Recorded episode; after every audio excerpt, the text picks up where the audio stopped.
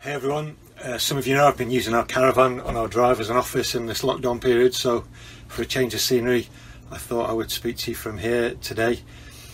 In the last few years, I feel like autobiographies have been uh, become a massive thing, don't you?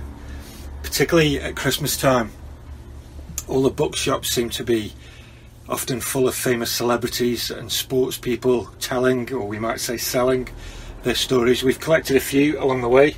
Um, we've we've got Alan Sugar here, um, Nelson Mandela, uh, another one. Um, last year I bought for Christmas uh, this one by Michelle Obama, and there's a few others. Alex Ferguson, even though I'm a Liverpool fan and not a Man United fan. Um, often these autobiographies have clever titles, so you can almost guess who it's by just by the catchphrase or, or the title it's there. Now we've we've been looking, as you know, at Psalm 23 over this last three weeks, and in a way, Psalm 23 is almost uh, a short autobiography of David. And uh, imagine what the publisher would call Psalm 23 if they were given it a title. I think the phrase at the end of verse 3 would be a contender. Um, in verses 1 and 2, we've heard all the metaphors of sheep and shepherds. And then in verse 3, David here suddenly jumps out of that imaginary metaphor world back into real world and he sums up his whole life with these four words He restores my soul. He's talking about God, of course, and as David looks back on his experience and reflects on his life, this is his motto this is David's story. He restores my soul. It's good to be reminded, first of all, that we actually have a soul. Often we're more worried about our faces and our clothes and our cars and our homes. And, and we can forget that when it comes down to it, the most important thing about us is that we're created in the image of God and have a living soul. We're not animals, uh, neither are we uh, are, are just a random, meaningless bag of chemicals, but living beings with immortal souls. And I think it's good too to, to be reminded that God is interested in our souls. In a sense, these four words that on one level could be the title of David's autobiography they, they could also be a really excellent summary of the whole narrative of the Bible. God is in the business of restoring souls. It is what God does. He restores my soul. Now, I'm aware that in some translations of the psalm it says, He refreshes my soul, and that works too. But the, the, the key idea behind the original Hebrew language here is of something being brought back. So, like like an old picture that has been painted by some master artist, and it, and it, but it's faded, and an expert carefully restores it to bring it back to its original colour and beauty and glory. Or sometimes we talk about someone who's been ill uh, being restored, or we say they've been brought back to full health and fitness. And uh, you, you, you know that I'm not an IT person, but apparently, if you lose files on your computer, there are clever people who can press certain restore buttons to bring back the files that you've lost. Um, so when David joyfully here in this psalm exclaims, He restores my soul, he's really making a wonderfully positive statement here. God is rebuilding me, He's renewing me. He is repairing me. He's replenishing me. He's re energizing me. God is putting me back together and making me the person that He always intended for me to be. I wonder whether, in order to help us today with this whole concept of restoration, we could coin a new phrase here soul depletion soul depletion. I think there were times in David's experience when he felt like his soul was drained. His energy had been siphoned off. We might say the batteries were flat. There were times when perhaps his plate was too full and his heart was too empty. And the real David, his soul, was depleted. So far in this little series in Psalm 23, we haven't thought too much about David's life. If you're interested, you can read all about his life uh, in the Bible in the book of 1 Samuel, and it starts from around chapter 16 if you want to look at that this week. But basically, today I want us to spend some time just looking at David's life briefly and thinking about three possible causes of soul depletion and to try and see briefly how God, in each of these cases, was at work to restore or bring back his soul. So, the first thing that I want us to think about is the idea of frustration. And when you read David's life, it is incredible how many people at various points in his life let him down. It started early for him when even his own dad forgot that he was even there. Um, when the prophet Samuel came to their house, his dad was very proud to introduce all of David's seven older brothers to Samuel, while David was left outside watching the sheep. And Samuel ha- has to ask David's dad, is, is there another son? And then we see David later being sent to the battle lines with food for his brothers as the Israelites are fighting with the Philistines. And David basically goes into a war zone to help his brothers and bring them provisions. And his brothers basically kick off with him and start criticizing him. And David's like, thanks a lot, here's your sandwiches. And as David then grows into a young man, he is so successful as a soldier himself that the king rewards him with a more senior position in the army until people started to like him. And then the king's admiration quickly turns into jealousy and hatred. On one occasion, David returns from battle, and the king is so overcome with jealousy towards him that he tries to pin David to the wall with his spear. Thanks a lot, Your Majesty. David becomes a fugitive in the country he loves. And as this maniac of a king pursues him, David has to hide in mountain caves and he's constantly on the move.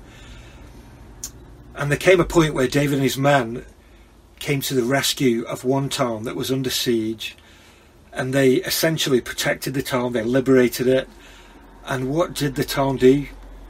They sent messages to the king and betrayed David and where he was. So you sense the pattern.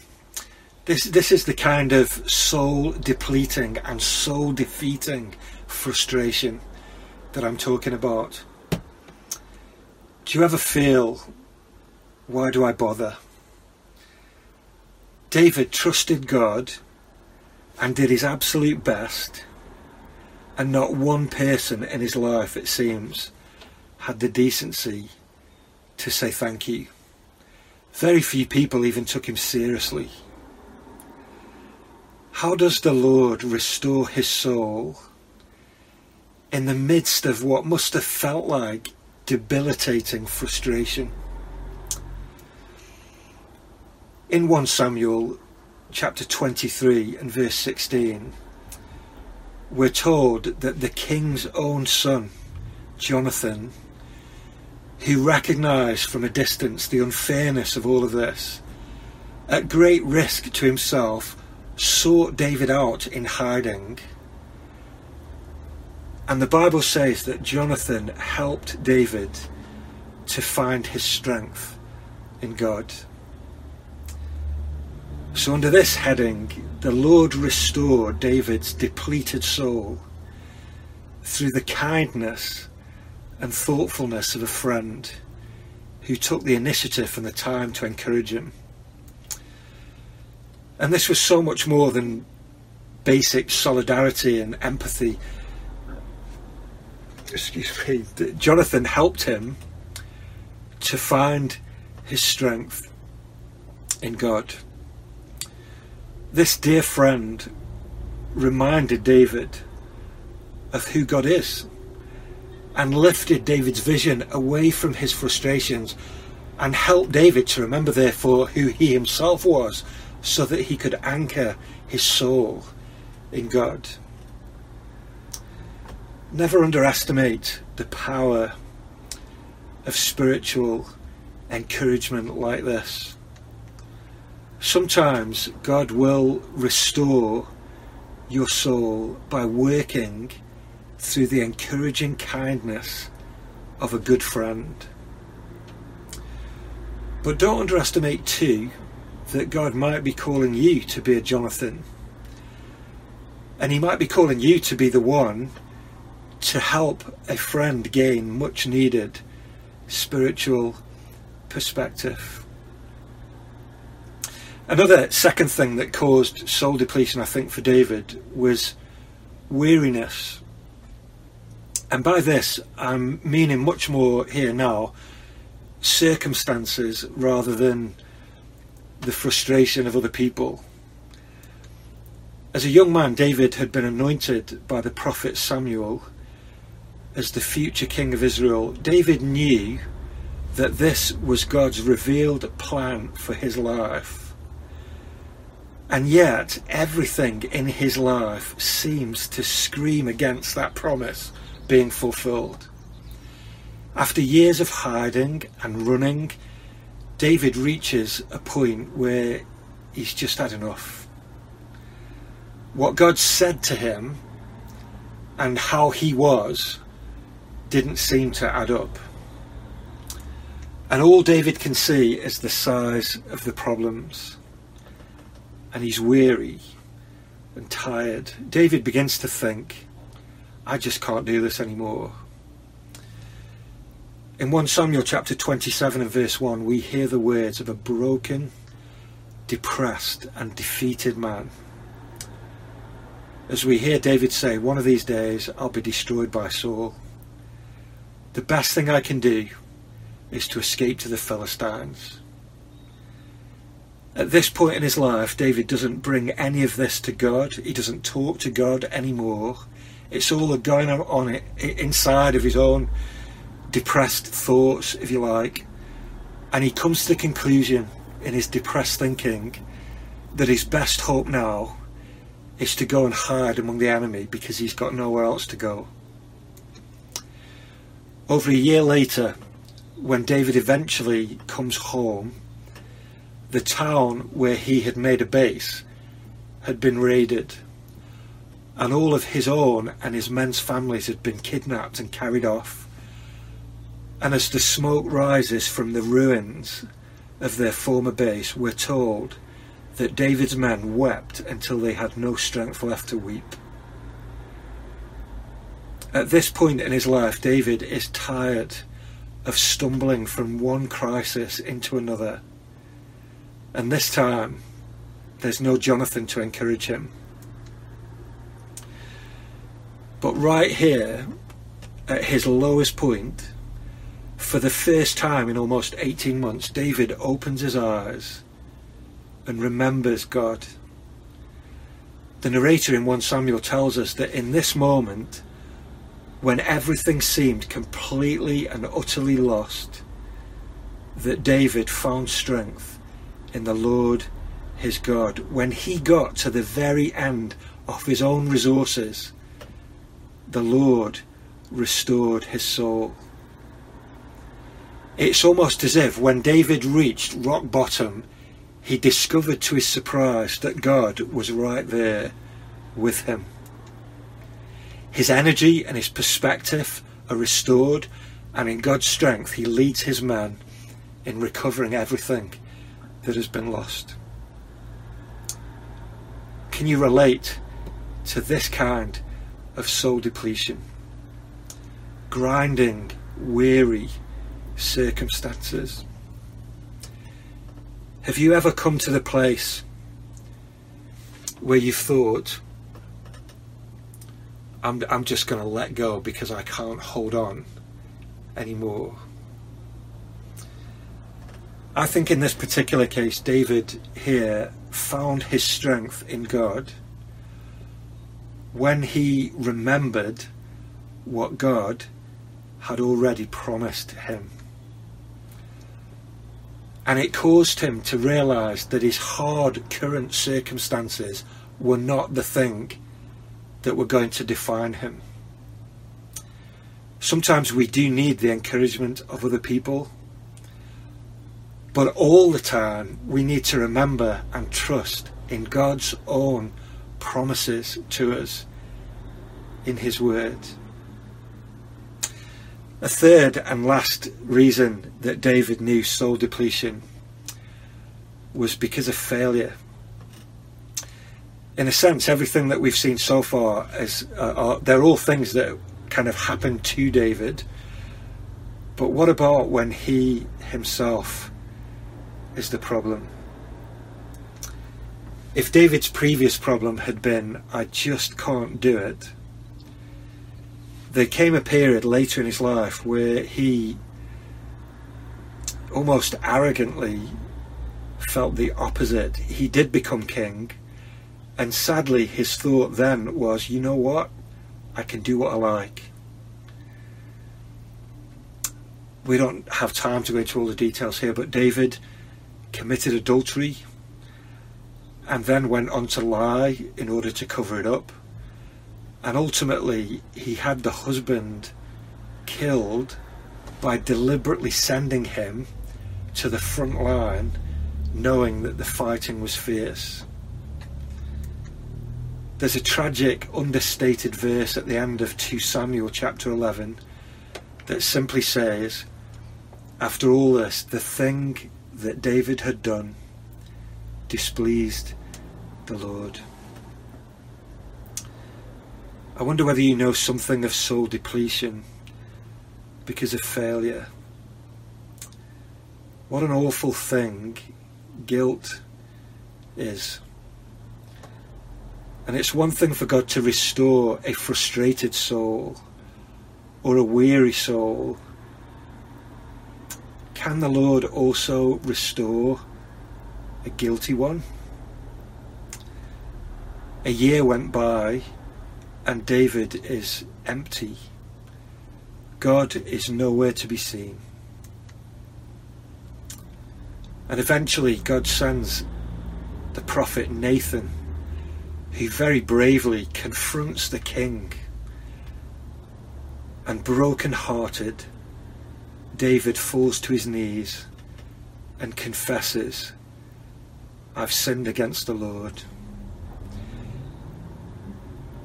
We've read something of his raw confession in Psalm 51 earlier.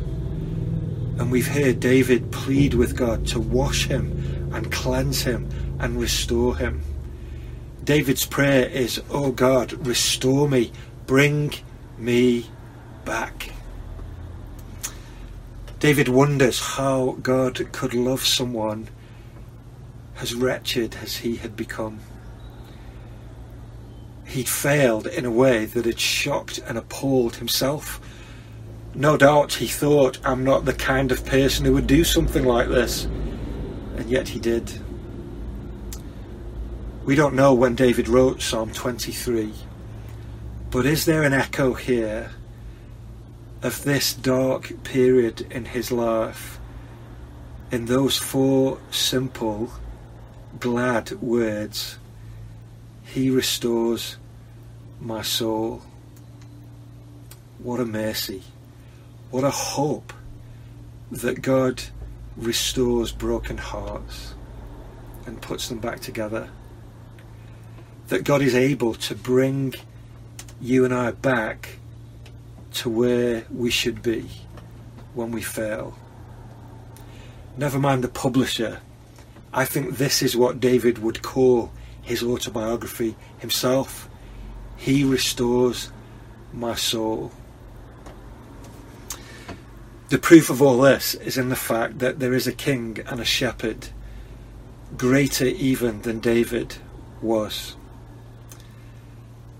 This is a king and a shepherd who existed before David ever did, and yet became one of his descendants.